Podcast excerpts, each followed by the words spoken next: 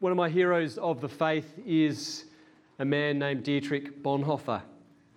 And Bonhoeffer was a German Lutheran pastor who grew up in the early part of the 20th century. And he became a pastor in the years immediately preceding the breakout of World War I. In fact, before that, the rise of National Socialism, the Nazi Party in Germany. Bonhoeffer saw from the very start that this movement that started out being uh, immensely popular and well received was, in fact, a very evil movement, and an evil organization led by an evil dictator. And from the very start, he spoke out uh, publicly and boldly and courageously against it. He became, over time, a leading voice within Germany, speaking out against the Nazi regime. He also spent significant time through his connections speaking out uh, to people in other countries and warning them about um, what was happening in Germany. Um, this obviously led to significant risk for Bonhoeffer. He was putting himself on the line. In 1939, just uh, in the months before World War II broke out, Bonhoeffer had an opportunity to go to America to study there and to, or to teach there at uh, Union Theological Seminary in New York. And from America, he was in a position where he could continue to speak publicly against the Nazi regime, but from the security and safety of a position where he was no longer at risk. And his friends advised him as he wrestled with should I, having got out of Germany, should I now go back to Germany? Uh, his friends advised him strongly he should not go back. He should remain safe in America. They said, You can continue to do your stuff, but you'll be safe. And this was uh, Bonhoeffer's comment um, about that choice he made, he had to make. He said this I've come to the conclusion that I made a mistake in coming to America. I must live through this difficult period in our national history with the people of Germany. I will have no right to participate in the reconstruction of Christian life in Germany after the war if I do not share the trials of this time with my people. Bonhoeffer returned knowing that to go back there and to continue to speak publicly and vocally and stand against the Nazi Party and that regime was a great risk. He continued to do that. 1943, Bonhoeffer was arrested. He spent the next 18 months in a prison cell in Tegel Prison, Berlin. Uh, before he was moved and spent time in two different concentration camps, the Buchenwald and Flossenburg concentration camps. On Sunday the 4th, while he was in those camps, he continued to work very actively, uh, smuggling letters out to people, and smuggling out communication through sympathetic guards, and ministering to the other prisoners. On Sunday, the 4th of April 1945, having just led a Sunday service for the prisoners, Bonhoeffer was led away, given a short trial, and on dawn the next morning, he was executed. Two weeks before the, the concentration camp where he was based was liberated by American soldiers.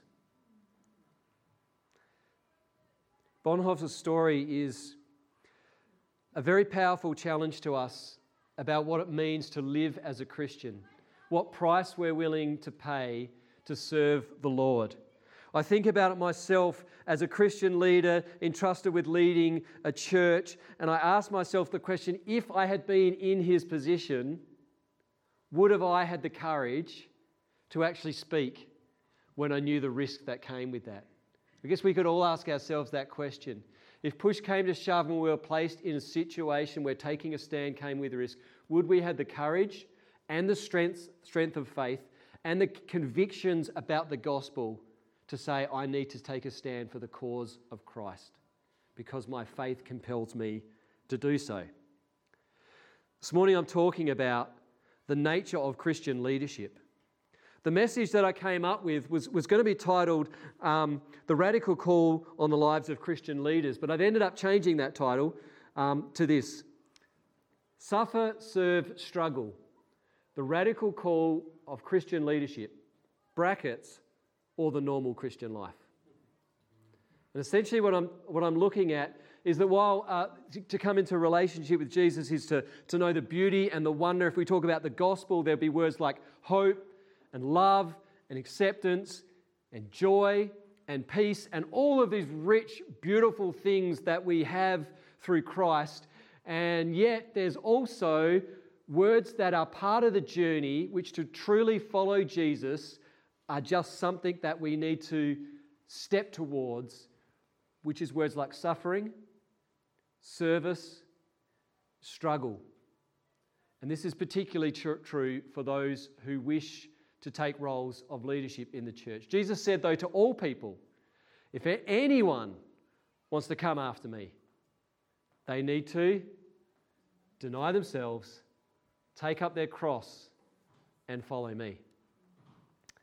Uh, so let's look at that now. Um, let's look at a couple of these key verses from this passage.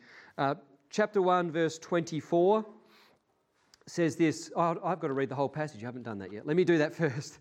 So here we go. Chapter 1, verse 24 verse, through to 2, verse 5.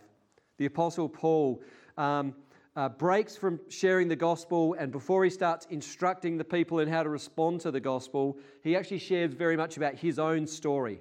And he says this Now I rejoice in what I'm suffering for you, and I fill up in my flesh what is still lacking in regards to Christ's afflictions for the sake of his body, which is the church.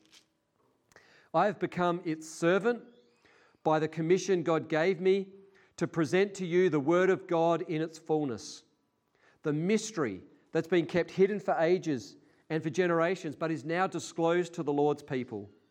To them, God has chosen to make known among the Gentiles the glorious riches of this mystery, which is Christ in you, the hope of glory. He is the one we proclaim, admonishing and teaching everyone with all wisdom, so that we may present everyone fully mature in Christ. To this end, I strenuously contend with all the energy Christ so powerfully works in me. I want you to know how hard I am contending for you and for those at Laodicea, and for all I have not met personally.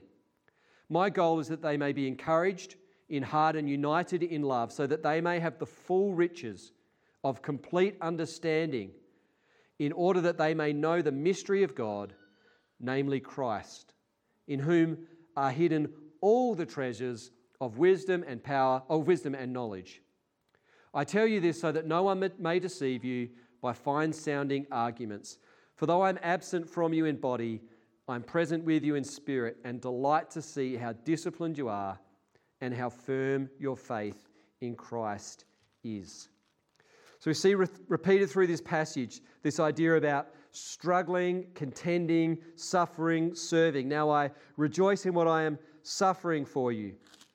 Um, I've become its servant. I want you to know how hard I am contending for you. And uh, these, these, pass- these verses come right through. By the way, can we flick off the, the fluoros? Because one of them's flickering. And um, there we go. Beautiful. Um, so, the question to start with why would Paul choose hardship? Or why would anyone choose hardship? Maybe it's not a fluoro. Anyway. Um, and, uh, and it's interesting because I was preparing this message about choosing, because this is all about choosing to, to suffer. This isn't about the sort of suffering where it sort of comes upon you. This is actually about contending and walking towards something. It's actually about taking that step towards, it's the decision to choose to suffer for a cause. And, and the question is well, someone who is not a Christian was asked, why would you do that? Why would you choose to serve? Why would you choose to suffer? Why would you choose to contend and struggle? And while I was thinking about that and preparing this week, I came across this news article uh, on my Google, Google News. And it said this I don't know if you can read the small writing, it says this How I fell in love with the discomfort of running. and it says this Runners are making a choice to suffer, to feel hardship, to sweat and ache and get uncomfortable. So then, why do we do it? Now, I think we all know why runners, you know, go to all that trouble running because they're crazy, right? um, no, they run because of fitness, they run because they set goals, And, uh, and my, my wife just recently did a 36k trail run. And a huge thing to set a goal and go after that and fulfill that goal is a great achievement. And, uh, and we do it for fitness. You know, I've just joined a gym, and um, uh, you've really got a choice in life. You can either work towards having a buff body or a buffet body, okay? and uh, so, you know, you, have got choices in life, and uh, it's the same about choosing hardship. Most people who are not Christians would imagine that Christians serve or choose to contend or choose to even experience suffering because they are wanting to do the right thing in the hope that God will accept them and they'll get, get to heaven because they've done lots of good things. That's pretty widely accepted message out there. But that's not the gospel, not at all. The gospel that has been revealed to us in the early parts of Colossians says that the Father has qualified us to share in the inheritance of his holy people, that he has rescued us from the dominion of darkness, um, brought us into the kingdom of the Son he loves, in whom we have redemption, the forgiveness of sins. Uh, it says that once we were alienated from God because of our sin, but now He has reconciled us through Jesus' death to present us holy in His sight without blemish and free from accusation. So, Paul is not doing all this stuff in the hope that desperately God will accept him or, or that his sin will be sort of looked over because his good deeds has outweighed, outweighed his bad deeds. No, he is doing this because the gospel is so good, it's so wonderful, and he knows he's loved and he knows he's accepted, that he just wants to actually serve this Jesus so that others might come to know him. And that is why he's willing to actually go through hardship. That is why he is willing to suffer. So let's look at these three, uh, three words just a little bit, and I'll do it pretty briefly, briefer than I did at uh, nine o'clock because I uh, ran out of time there. But, you know, he starts off by saying in verse 24, Now I rejoice in what I'm suffering. And it's not really a natural reaction to suffering to rejoice. Suffering's hard and suffering's horrible, but suffering takes many different forms. The suffering that Paul is talking about here is a suffering for his faith, and it's a suffering that, in fact, he has stepped towards. He's, he's, in a way, he's chosen it. But still, Paul could actually be bitter in response to that. He could be like, hey, I'm serving the Lord, I'm standing for the gospel, and now I'm, I'm in prison. Like, following Jesus had led, has led me not to be protected, not to be released from prison. You know, they, they all know the story about Peter and John, and they're in the prison and they were worshipping, and the, the doors open, and, and they went out. Paul might go, Well, I've been worshipping in prison. The doors haven't opened for me and be bitter about it. But that's not his heart. His heart is, I rejoice in what I'm suffering. And I wonder about um, if, if maybe the thing that's enabled Paul to do this is firstly a very clear sense of purpose, but also that he's changed the questions that he asks in suffering. Because the, the question that mostly you ask in suffering is the question, why? Why is this happening? Why me? Why now? And I understand that question. And uh, if I'm sitting with someone who's suffering and they ask me that question, and that has certainly happened to me, I don't roll out a neat, you know, oh, here's why, and give them a neat sort of theological answer, because actually, in that situation, what people need is comfort, friendship, love, and practical care.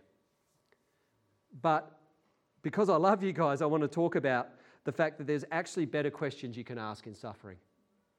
Some of the better questions are these How? How can I bring glory to God through this time of suffering? How can I bring glory to God through this time of suffering? Who? Who could I be a blessing to because of what I've been through or am going through? Particularly as you come through something. Who can I be a blessing to out of what I have experienced? And, and what? What is God wanting to teach me through this season? Now, the why question is always going to be there.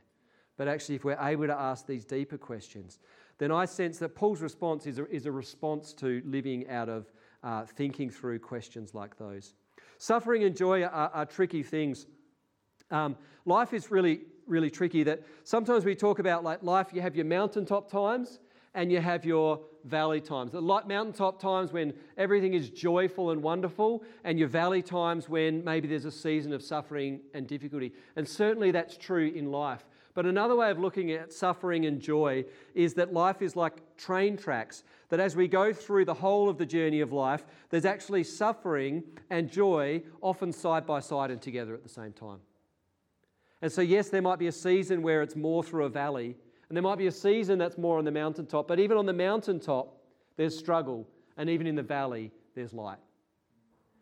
And part of the human experience as followers of Jesus is to be able to know that there's always some hope and some joy even in the dark times. And actually know that uh, really, even then, when there's people who look like they're going through the easy times, they've actually probably got some struggle as well in their life. We can care for them in that. Suffering and joy side by side.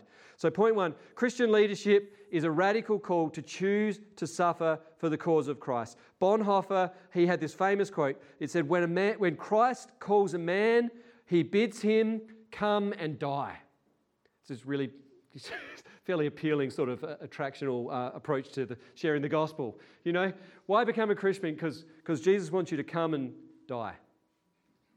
Um, Cam, you're about to become an elder. You know, I don't know if we've told you that. Christ bid you come and die to yourself. If that's what it takes. you die to self. You die to your own choices. You die, you die to, you know, and it, but in, in giving your life, you find your life. It's a tough PD. Uh, Christian leadership is a call to uh, suffer, it's also a call to serve. Paul identifies himself as a servant, that his calling is to serve the church by the commission of God. Paul could have described himself as the great apostle because he was a great apostle, a great leader, a great church planning guru, but the term that he uses to describe himself so often is Paul, a servant of Christ Jesus. And so important for Christian leaders, especially. Uh, Christian leaders sometimes can get put on a pedestal and elevated, and uh, you see this particularly in really big churches and things like that. And there is a great risk that they stop seeing themselves as a servant, but as someone to be served. But whatever your position or stage or situation in life, remember that this Christ calls us to be servants, calls us to serve. And the step into leadership is a, is a step into service. Jesus is called to serve so that he can present the Word of God in its fullness. And I reckon that is a fantastic job description for a Christian leader to present the Word of God in its fullness. So Paul sees himself as a servant and the final thing is um, to, to suffer and to serve. And the final one is to struggle. Uh, the word that, that appears a couple of times is to contend. And so contending is, is again this idea of actually stepping forward. Contending is when Braveheart sees the battlefield and doesn't run away but says, No, no, I'm going to go and pick a fight. I'm going to go and pick a fight. It's when uh, Obi Wan Kenobi sees that Darth Vader's on the other side of that ramp and there's nothing below them, and he walks forward towards that and says, No, I'm going to take on this guy. Or it's like when Luke Skywalker's on the, the ramp with nothing uh, you know, below it, and he says, I'm going to walk towards Darth Vader and pick a fight. Or it's when Han Solo's on that same ramp with Darth Vader's son, who's his, no, hold on, his own son. I don't know. Anyway. It always seems to be that same place. They just rock up, have the same battle. If anyone's noticed, it's exactly the same. And the good guy always wins. Um, anyway, so let me say this. Um, uh, I've lost my place now. Um, Bonhoeffer, oh yeah, yeah, okay. So, so it's, a, it's a contending. And so you've got to then ask the question this series is called learning grace and it's about learning to live in grace. And again, it's like, well, isn't grace meant to be this beautiful thing of just like living in grace? Uh, it's meant to be easy. And, and I think Bonhoeffer's got a fantastic quote about this because Bonhoeffer's one of his big concepts was this idea of cheap grace and costly grace. And he says this He said, Cheap grace is the preaching of forgiveness without requiring repentance. Baptism without church discipline, communion without confession. Cheap grace is grace without discipleship, grace without the cross, grace without Jesus Christ living and incarnate. He was looking at the German Lutheran Church in the 1930s and 20s and 40s, and he was seeing that every single child in that nation was being baptized, but none of them were being taught to really follow Jesus, and that there was a cost to pay. And he was saying in a couple of generations, you're going to get left with religion, but actually no followers of Jesus in Western Europe. It's exactly what we're seeing. In contrast, he said this. In contrast to costly grace, in contrast to cheap grace, costly grace confronts us as a gracious call to follow Jesus. It comes as a word of forgiveness to the broken spirit and the contrite heart. It's costly because it compels a man or woman to submit to the yoke of Christ and follow him. It's grace because Jesus says, My yoke is easy and my burden is light. And that really leads us into the last little part of this. There's a verse here that we've got to, we've got to hear and see, otherwise, we totally miss this message. And that is from uh, chapter 1. Um, I'm trying to find it. Yeah, verse 29. He says this, starting verse 20. He says, He is the one we proclaim, admonishing and teaching everyone with all wisdom, so that we may present everyone fully mature in Christ. To this end, I strenuously contend with all the energy that I have. No, he doesn't say that. He says, with all the energy, Christ so powerfully works in me. So here's the deal. It's not all about saying, Here I am, I've got to be strong, I've got to do this, I've got to step forward, and I've got to do it, and I've got to be strong, and I've got to muster up all the energy, and I've got to be able to do it all with my own strength, because as soon as you do that, you've missed it. We actually serve and struggle and suffer and experience the joys and the struggles and the highs and the lows and the whole of the Christian journey by the power of Christ at work in us, by the Spirit empowering us. Um, this is the great mystery that's revealed to us Christ in us, the hope of glory, the power of the Spirit revealed to us. So, the battle is not ours, but the Lord's, and we need to fight the battle in His strength, not ours. In Isaiah chapter 40, it says this, and I'll finish with this He gives power to the weak and strength to the powerless. Even youths will become weak and tired, young men will fall in exhaustion. But those who trust in the Lord will find new strength. They will soar high on wings like eagles. They will run and not grow weary. They will walk and not grow faint. So here's the deal suffer, struggle, serve. The radical call of Christian leaders or the normal Christian life. I think this is the life we're all called to. And we're leaders, not just in the church, but people are leaders in their homes, People are leaders in their families, people are leaders in their workplace, people are leaders in all range of ministries and different things that people are a part of. And some of you right now, I'm sure, would be struggling in the area of your leadership. For some of you, you're trying to raise kids and it is extremely difficult and stressful. For some of you, you're trying to support grandkids or your children who've got adult children, and that is extremely difficult and challenging. Some of you are leading ministry areas and it's proving to be really hard. And sometimes someone will be like, I'm doing this ministry area and it's just like really, really difficult and it's hard work and things aren't going to plan. And, and it's almost like it's, that's not how it's meant to be. And I'm like, well, actually, that kind of is how it's meant to be. Because ministry is going to be a struggle at times. It's not all meant to be uh, easy. I don't know where you're struggling, but I do know this Christ's power Christ's presence, Christ's grace is for you. He meets you in the struggle, in the suffering, and in the serving, and He strengthens you. So I want to pray as we finish. I'll ask the band to come up that you would know the presence and the power and the strengthening of God in whatever struggle, in whatever service, in whatever suffering you are currently experiencing. Let's just pray together. Father, I want to pray for every person in this church right now who identifies closely with those three words suffering because you are suffering for whatever reason, serving because you're serving and you're finding it really hard work, struggling because there's a struggle in your life that you're dealing with on a daily basis.